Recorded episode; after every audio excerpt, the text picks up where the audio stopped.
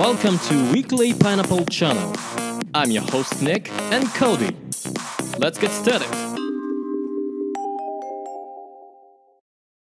こんばんは、パイナップル手法です。コーディです。ニックです。よろしくお願いします。よろしくお願いします。パイナップル手法はい、じゃあ今週のニュース紹介に入ります。早速、今週気になったニュースを見ていきましょう。今週の、えーオリンピックのニュースについて、えー紹介したいと思います。はい。はい、えー今週は、えー水水谷さんと伊藤さんはの、えー卓球ペアが最高でしたね。えー、すごいですね。ニコもその試合を見ましたか？私は見てないんですけど、まあニュースでね、すごい話題になってたんですそうだよね。みん、なすごい議論してる。うん。うんいやーあのねニュースで見るとこれは俺知らなかったんだけど、1位の世界ランク1位が台湾だったっていうことで。そうだよね、うん、今回の、えーミックスのその混合ダブルスのチームは、えーうん。台湾台湾のチームはえー世界ナンバーワンだけど、うんうん。日本は、えー水谷さんと伊藤さんは勝ちましたね。うんうんうん。これは最高の試合でしたね。すごいね。台湾もうん。非常に卓球が強いっていう、そうだよね。僕も、うん、小学生の時代うん、やりましたけどどうかな。でも、うん、台湾今回一番年齢高いのうん。えーシングルの卓球選手はうん。40歳だけど、え40歳？すごい。うん。今回は18、16位のうん。準、えーその準決準々決戦で負けたんかもしれないけど、うんうん。すみません、ちょっと、えー忘れたんだけど、ん。その人は、えーもう5回オリンピックを参加しました。おおベテランだね。そうですね。その人も、うん。コーチもうん。連れていないんですけど、うんうん。なぜならば、うん。えーコーチの彼にとってうん。コーチは台湾の中ではなかなかいないだから。あー。だってそうです。5回出場してるってことは4年に一度だからもう20年間ずっと出場してるってことだよね。そういうことです。すごいね。それはすごいです。それは確かになかなか指導できるコーチが見つからなくてもわ分かるじゃ分かる、ですよね。うん、ええだって例えばさ、うん。18歳とかまあそれくらいの頃からうんうん。オリンピックに出始めてて、そしたらもう38歳だからね。うん。それより年上のコーチまあいるだろうけどもなんかなか見つからないですね。そうだよね。そこまで来るとなんかベベテランのコーチでもさもう教えることないんじゃないっていう、そうですね。その選手もえ自分でうん。タイムをくださいって言いましたけど、うんうん、それで自分で、えー何も言わずにうん。椅子で座って一うん人考えて、うん、それでまた戦うみたい。ちょっと寂しいだけど、うん。でもそれは、えー彼はうん。台湾の卓球のうんうん。パイオニアああなるほど。っていうものですから、うん。昔からなんかなやり方でしたから、うん。まあ、た彼にとっては全然寂しくないかもしれないね。なるほどね。逆に誰がそばにずっとくちゃくちゃいたら、うん。どうなるかな っていう感じですね。すごいね。うん。なんかずっと孤高というかね一人でずっとプレイし続けてずっと自分のことを管理してっていうことでしょ？うん。いやーすごいね。なんか基本的にスポーツってメンターがいないとさ自分がいくら頑張ってても何が悪いのかって、なかなか分析できなかったりとかするうん。じゃん。それをずっと一人でやり続けてるって精神的にも技術的にもすごいなと思う。本当にそうですよ。これは何と言えばいいのかな。その自分の人生のうん。夢を叶うためにうん。そこまで戦う。かかっこいいね。っこいいですよね。うん。あのスポーツってどうしてもさその水谷今回の水谷選手も伊藤選手も非常にやっぱ若い選手じゃない、うん。でまあそういう若い選手が活躍していくのを見るとどんどんどんどんその自分が年を取った時にあもう引退しなきゃなとか若い人には勝てないなみたいな。うんのが出てくるのが、まあ、やっぱスポーツ選手の多い悩みというかね、うんみんなそこでタイミング的に引退するんだけどうん。ある意味それをもう無視しちゃうというか自分に嘘をつかない自分がやるところまでやるっていううん。そういう姿勢は非常にかっこいいね、本当にかっこいいと思いますよ。うん、ちなみにその選手はうん。んまだ引退は発表してない？あ、今回は最高です。あさすがに、ね、今まで確か冬のオリンピックかな？冬のオリンピックであの同じようにレジェンドって言われた人がいたんですよ日本で、うん。うんあ、日本？うん、で日本のその選手は冬のオリンピックの確か、えーと高跳び？だっけかな？スキーのあの、うん。スキーで飛んでヒューってやる競技あるじゃんああ、はいはいはい。あれに参加した時に確か42歳まで参加してた42歳。そうそうそうすごいですね。でレジェンドって呼ばれてた選手がいてちょっと名前は今あの忘れてしまったんだけどその選手もやっぱすごいいあの若い選手がねあの多い中で一人だけ存在感が違ったよねうんうんうん。すごいですね。こういう人々。誰しもがスポーツ選手だったら思うことだと思うけどある年齢を境にどんどんどんどん体力が落ちてきてうんうん。で、まあ、人間だから当然ねそれはしょうがないんだけどでそれをカバーできるものでもないじゃん技術だったらカバーできるかもしれないけど体力はどう頑張ったって若い人には勝てないそうですね。考えられるけど、うん体が動けない、追いつけないかもしれないね。そうそうそうでそうなってくるとやっぱりすだんだん成績にあの差が出始めてきてて、うんうんでみんな考えるのはもう勝てない。じゃあもう引退するしかない、で、まあ、自分は勝てなかったけどその夢を次の指導して若い世代に、まあ、引き継いでもらうというかね。うん。うん譲るしかない。そうそうそうそう。今回の東京オリンピックでうん。もう一人はすごいしすごい尊敬うん。してるけど、その人はウズキベスベキスタンうん。の、えー体操の女の人だけどうん。その女の人はうん。8回参加しました、8回8回8回はい。8回って、えだって3 3え？4年だは32回だよね。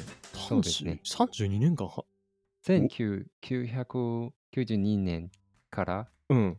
オリンピックはずっと参加してた。うおーすっげえは初出場何歳なのかな？その人今は46歳。おお46歳ってことはずっと参加し続けてるから32歳だから、なるほどね。14歳の頃からずっと出始めてる。うん、この人はなぜこうやって次オリンピックを参加してるのは、うん。え息子のためです。あ息子があうん。病気が引っかかってうん。白血病うんそれそれを引っかかった息子をうん。治療するために、うん。オリンピックを参加でうん。ずっと戦った、なるほどね。彼女の息子は2016年で治療されたけど、うんうん。こん今回はさ最後で戦いました。すごいでしょう。すごいね。いやなかなかできることじゃないね。こうこういうストーリーはもう映画くらいレベルうんじゃないですかね。すごいよねあのオリンピック選手とかさスポーツ選手がなんかその病気の子のために頑張りたい元気を与えたいっていう人は多いんだけど、うん。どこかたまに抽象的だったりするイメージがあってなんかその人が頑張ることで勇気を与えたいっていうようなことを言う人は結構多いんだけど、でも、うんまああのやっぱスポーツ選手だから若い人がそういうことを言うイメージがあってうんうんでそうするとまああの確かに勇気を与えることにはなるのかもしれないけど何歳になっても挑戦し続けられるっていうようなこととかうん。をうん説得力を出すんだったらやっぱりそういう年齢の限界に挑むみたいなねうん。そういうことを今のそのウズベキスタンの選手みたいなやっぱ自分が示すっていうのは非常にうん。ね感慨深いものがあるこういう人は本当に尊敬しか言えないですね。うんすごいねなんかオリンピックもやっぱただ単にそのメダルを獲得するために出る人だけじゃなくてうん。自分の人生をかけて出る人がいるって考えるとなんかいろいろと考えさせられるものがあるね本当にそうですよ。今回のうん。ちょっと話を変わりますけど、うん今回のうん最年少のうん。オリンピックゴールドメダルうん、勝った人、何歳と思いますか？えっとね、見たよ。それ、確かスケボーの人で12歳とか13歳とかじゃなかったっけ？そうそうそうそうそう。13歳の女の子ですよ。うん。ネイクは13歳の時何をやりました？13歳の時はね、もう多分、テニスを、テニスの王子様に憧れてテニスしてたしか、くらいしかなくて、とてもオリンピックのことなんか考えてなかったと思うよ。ですよね。普通の13歳の若い人は何何を考えてますか？でもこの人はうんもうゴールドメダルを勝りま勝ちました。うん。すごいと思う。すごいじゃないですか。すごいと思う。うんすごいと思う一方で、うん残りの人生の中で どう過ごしていかなければいけないかっていうのは多分結構難しいところ難しいですだね。ろうね。他の項目を挑戦するとか。うん、やっぱチャンピオンになってしまうからこその悩みってあるじゃない？うんボクシングでもそうだけど、一回チャンピオンになると次そのタイトルをゲットしたら守らなければいけない。ずっとその金メダルか、まあ、あのトップにいることを期待されるっていう、うん。そういうね、あの周りからの期待がどんどんどんどん強くなっていくから、果たして13歳とか、まあ、13歳の次が4年後だから17歳、まだそこを背負える年齢じゃないんじゃないかなって、うん、ちょっと心配しちゃう部分ではあるんだよね。例えば、あのスケートの羽生選手っているじゃない。うん。うん。で、羽生くんも、まあまあ、やっぱわ若い。若かったし、みんな20歳までもないですね。うん。まあ、それでもやっぱ高校を卒業して、ずっとそのことだけをあのややれるというか、その自分の今の人生は、オリンピックに勝つことですってうんあの目標を持ってやれるっていうのは、ある意味、まあ、なんて言ったらいいのかな、割り切れるというかね、あのうんうんまあもう他に義務教育が終わったし、自分の中で。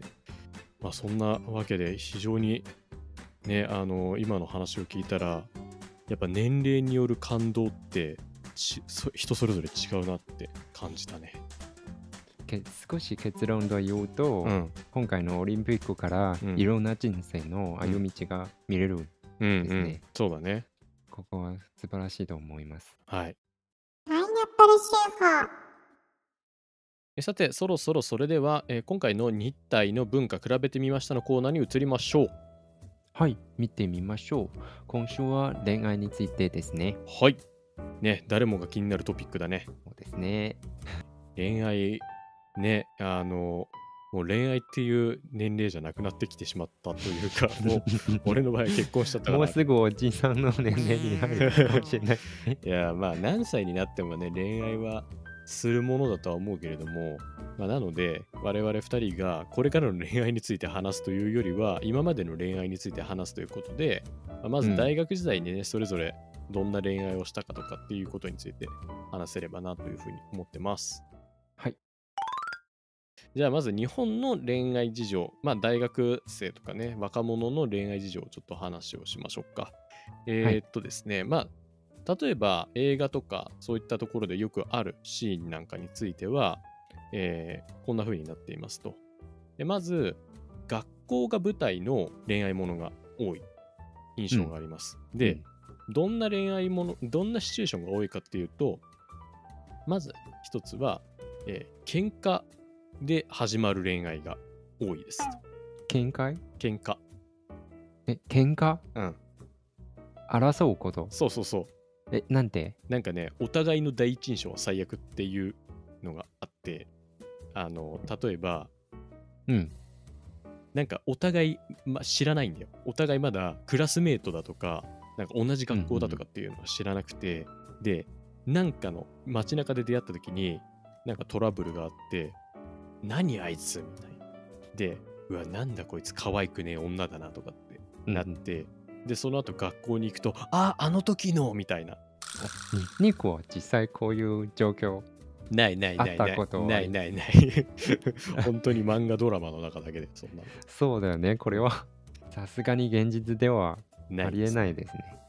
まあ、あとは、えー複数のイケメンに言い寄られるっていうのもあるけどこれはうん女の子だとイケメンで、男の子だとおん可愛い女の子がね、だと思うけど、これもないな。もそんなに持ってるような人間じゃなかったから、残念ながら。これは映画とうんドラマのそうだシーね。ンですね。まあ、あー周りでもいなかったね。周りでもなんかひすごくモテて、で、ファンクラブがいるみたいな男の子も女の子も見たことがなかったな、うちでは。うん。たとえたまに芸能人とかのその過去の話とかをテレビで見たりすると、やっぱそういうのがあったりする人もいるんだと思うけど、うんうん一般的な人はあんまりない気がするな。そもそもそういう背景の人間はいない。そうだね、いないね。まあ、あとは、えーライバルがいるとかね。ライバルがいるはあるかな。ライバルがいるはあるかもしれない。ライバルって、うん、例えばどういう状況？まあ、のライバルとはいえど、別にそのなんか、すごいやり合うようなライバルじゃなくて、同じ人を好きになったとかね。そういう。それはあり得る話だ。だって、モテる女の子とか可愛い女の子はやっぱ他の人からもモテるからさ。うん。だからたま、なんかね、あ、お前もあの子好きなのみたいな。うん、そういうのはあり得る話だよね。こういうライバルの話、えっと、例えばその女の子はうん学校で有名うんうん。じゃ、なんかそういう可愛い女の子は学校ですごいみんな好きになる。うん。例えば10人くらい、はいはいはいはい。なんかお男の子はずっと後ろについている。うんうんうんうん。よくあるんじゃないですか？いやー、あるけど、そこまで可愛い女の子はね、現実で見たことがない。ああ。少なくとも、うあの、俺が行ってた学校にはいなかったよ。それで、うん台湾では、うん。そういう男の子たちは、うん。工具人って言いますけど、うん。工具は、えー道具マン、道具マン。うん、道具マンと言われてるけど、うん。なぜならばその女の子は、うん A さんに、うん。お腹空いた時は A さんに、はいはいはい。なるほど。あー食べ物欲しいとうんうんうんか言われたら、うんあすぐ A さんが買ってくる、うんうんそれで飲み物が欲しいの時は B さんに、うん。はいはいはい。そういうなんかツールバックス、女王様みたいな立場でね。そうそうそうそうそうそうその男たちは、道具マンうんうんうん。なるほど、ね。例えば名刺道具と名刺マンとか、はいはいはい。日本ではこういう言い方はありますか？ありますあります。あの、バブル時代にそれこそ、アッシー君、うんメッシー君っていうのがいたのアッシーー君は、日本でもありますアッシー君は、例えば女の子が、あーもう疲れた、今日車で行きたいとか言ってたら車出してくれたりとか、タクシー。そうそうそうそうそうこれは同じですか？そうそうそう。あと、メッシー君はご飯をおごってくれる人とか。うんうんいや、そんな女の子はね、周りで見たことがなかったけど、でも、あの、ありますよ。文化として。うんアメリカだってね、なんかスクールカーストでクイーンビーっていう、ああね、ジョみたいなものね。そうそうジョックとクイーンビーっていうのがいてね、うんうんうん。パシ、なんかその下にさ、さっきのツールマンじゃないけど、あれしろ、これしろって言って言えるやつがいてね。やっぱどこでもありますよねね。こういうことで、まあでも逆うにん、男性はうん。キングうんみたいなうんうん人こういうシーンは見たことない。そうね、なんか女の子が、あの、いろんなね、その男の子に、あれやってうんこれやってっていうのは、べなんか、まあ、しょうがないなっていう感じで見られるけど、キングが逆に複数の女の子に対して、いや、今日はあの女の子と遊んで、で、明日は別の女の子と遊んでとかって言うと、うん結構イメージが悪いじゃない。うんだから、女の子は道具マンとして使ってるのはないですね。ないね。まあ、たまにいるけど、そういう男も。うん結構うんクズだよ。そうでねい。そういうタイプはクズ しかいないですね。ねいいよ、あの女の子にはなんか、俺金出され、いあの女はなんか、言うとすぐ金持ってきてくれるみたいな。すげえ悪いやつだよね、それって。ちなみに、うんすいません、台湾うのん。映画なんですけど、はいはいミクは私の少女時代という映画見たことありますあか、はい、あります。飛行機の中で見たことがありますね。どこへの飛行機で見見ました？えっ、と、確かあの時はフランスから帰ってきた時かな。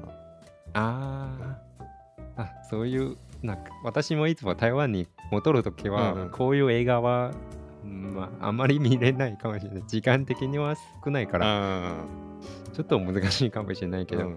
そうそうなんかねあのこの映画は俺が見たいと思って見たっていうよりはなんか、あの隣の席とかさそういう人のさ、が何見てんのかなってチラッて見たりするとさなんか映画見てたりするじゃん。ああそうそれ、でちょっと気になってあこれなんて映画なのかなって思って。うんうんで自分で見ましたね。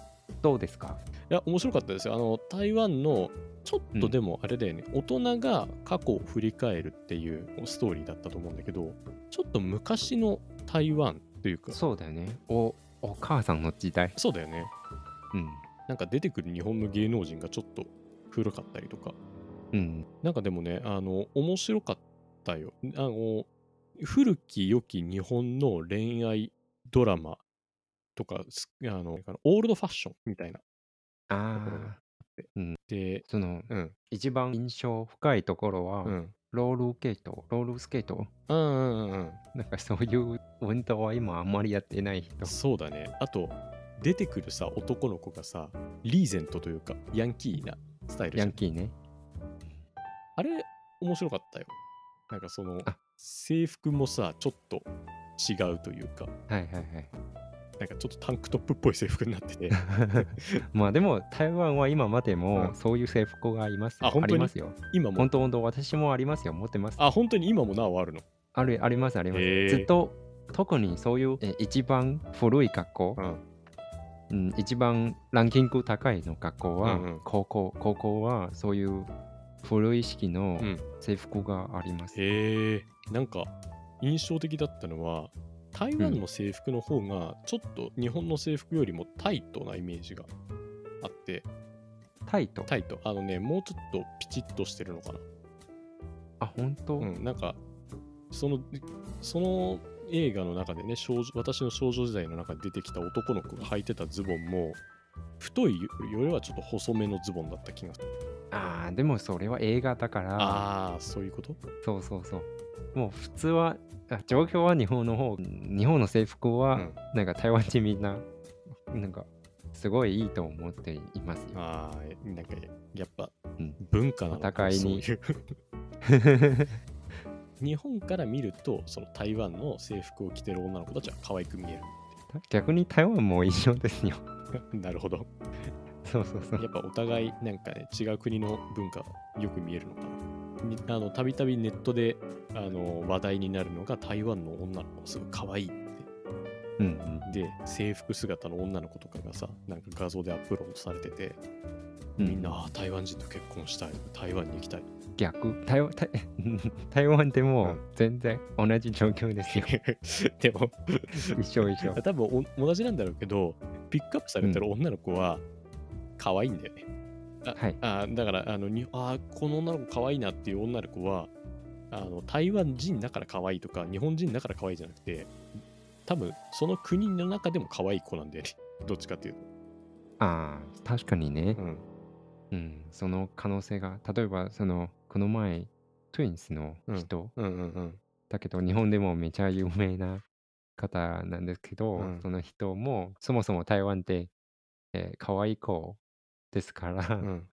まあ彼女は もともと綺麗ですから、うん。みんな。そこなんか可愛いどこどこの国でも可愛い。そうだよね。ワールドワイドで可愛い子だよね、そうそうそうそうそうそう。いやツーイは確かに綺麗で可愛い、うん、日本の大学うん。に入ったら、最初はどうやって彼女とかクラスメイトとか新しい友達を作ります？えっ、と日本では、まあ、大学によるんだと思うけどうん。一般的に多いのはその入学式のオリエンテーション。オリエンテーション、うん。どういう感じのオリエンテーションですか？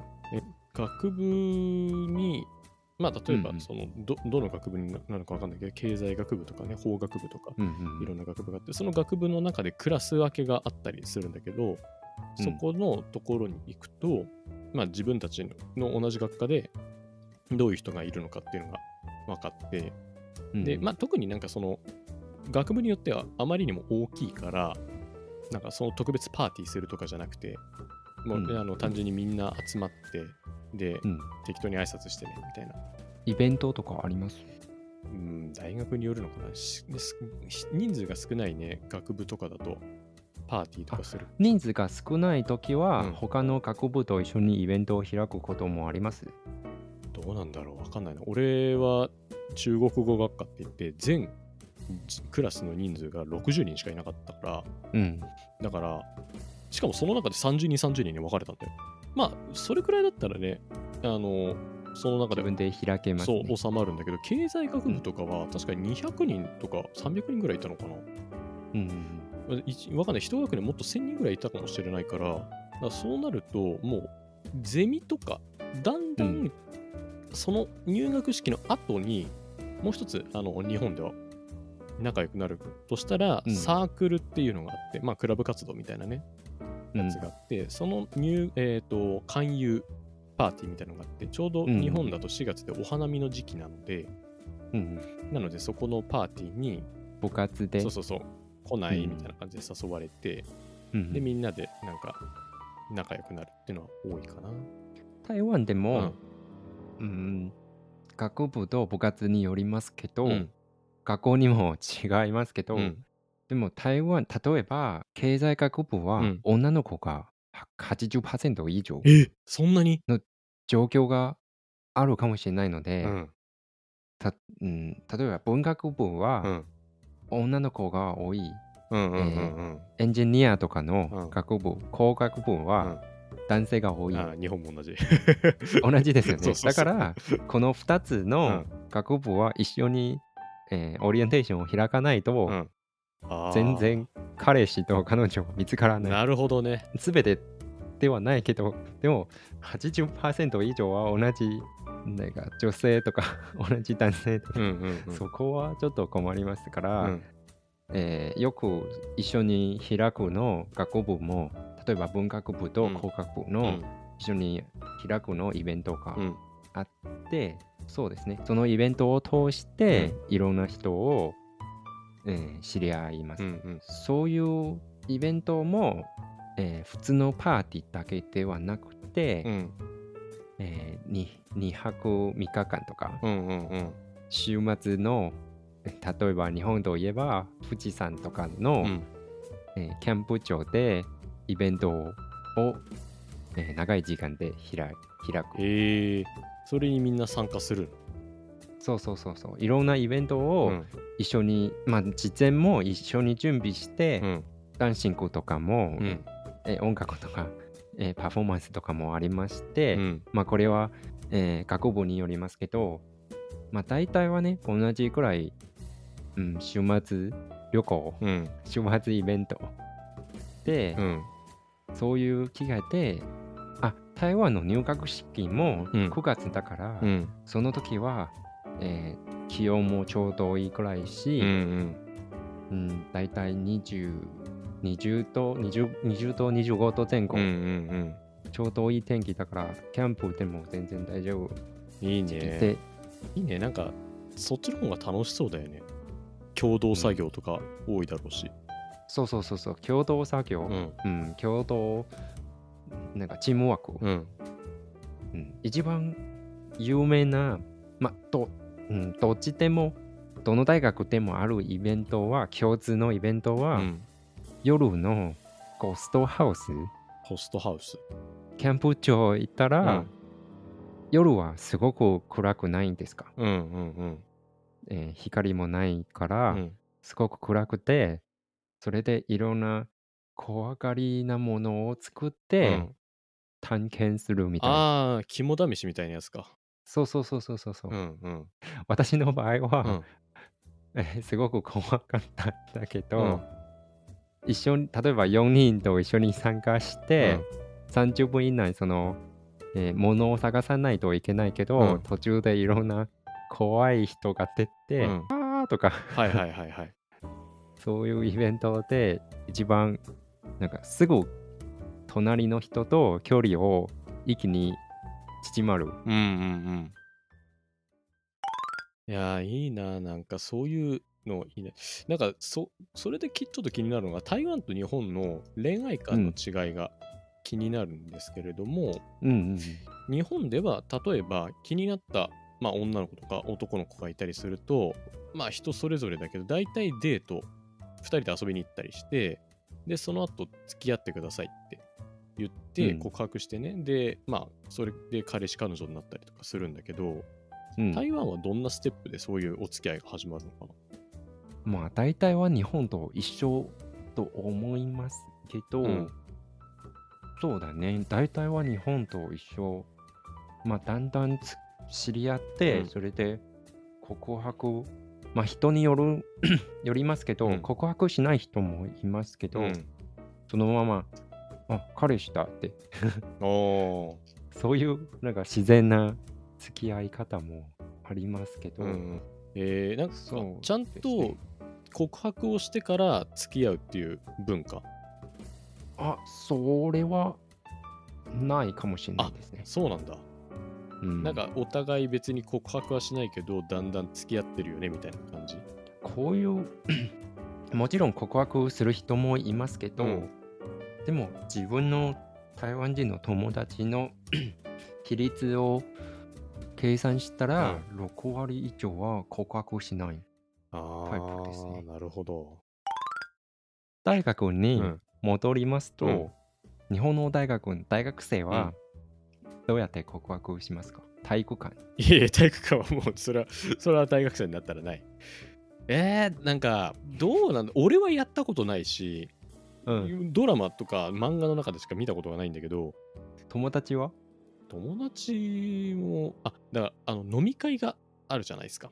うん大学生になると飲み会があってね、うん。飲んだ後になんか帰る方向が一緒だったとか。ああ、いいチャンス。そうそうそうとか。まああとは人によってはあんまり良くない方法なのかもしれないけどあの酔って酔いつぶれてしまって。でもう、うん。あー帰れないとかってなってる時に例えばもうじゃあしょうがないなっつって自分の家に連れてったりとかまあその人の家まであ連れて行ってうんでその時にちょっとえみたいーな。っていう話を聞いたことがあるけどなるほど。うん。えー、なんか台湾は飲み会とかの帰りに告白とかってあるのか？実は台湾の大学生って、うん。あんまり飲まないです。よ。あそうなんだ。特にいい大学でうん飲まない文化があります。えー、今の大学生は、うんなんか社会、この前、昔社会事件があったから、うん。飲酒運転とか。ああ、はいはいはい。だからみんなそ、それで大学生もみんなバイクを持っていますから、うんうんうん。まあみんなほどでも言えないですけど、でも、まあお多いの大学生はえバイクで移動してるから、はいはいはいはい。なるほどね。だからあんまり飲めないです。あ面白いね、その違いは。そうそうそうそう。確か後では、えー運転し必要ですから、そうだよね。そういうことがちょっと難しい。えー、まあでも、そう、そういうバイクもなんか持ってる、ある、いいいいところもありますし、うん。ももし、例えば今、ニックはうん。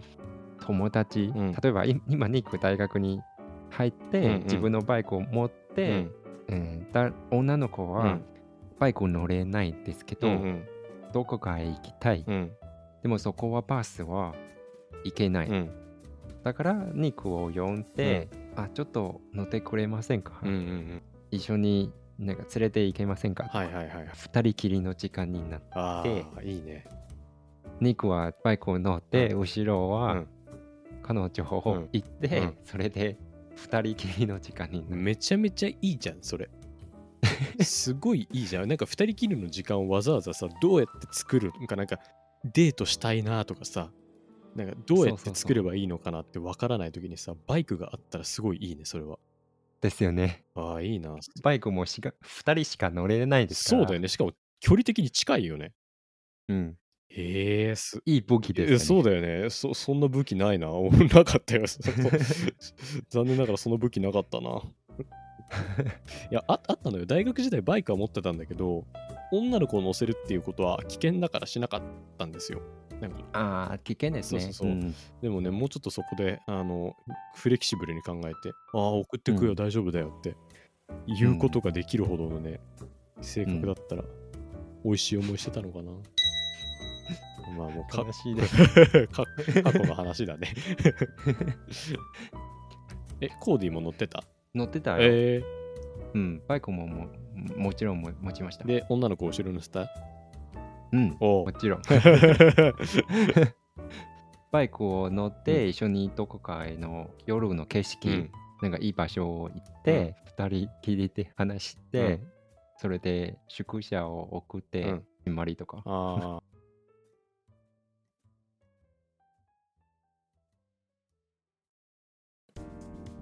え。今回もパイナップル州法のご視聴ありがとうございました。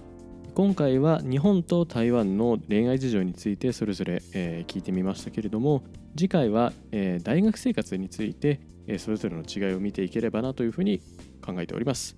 それでは次回もよろしくお願いします。また来週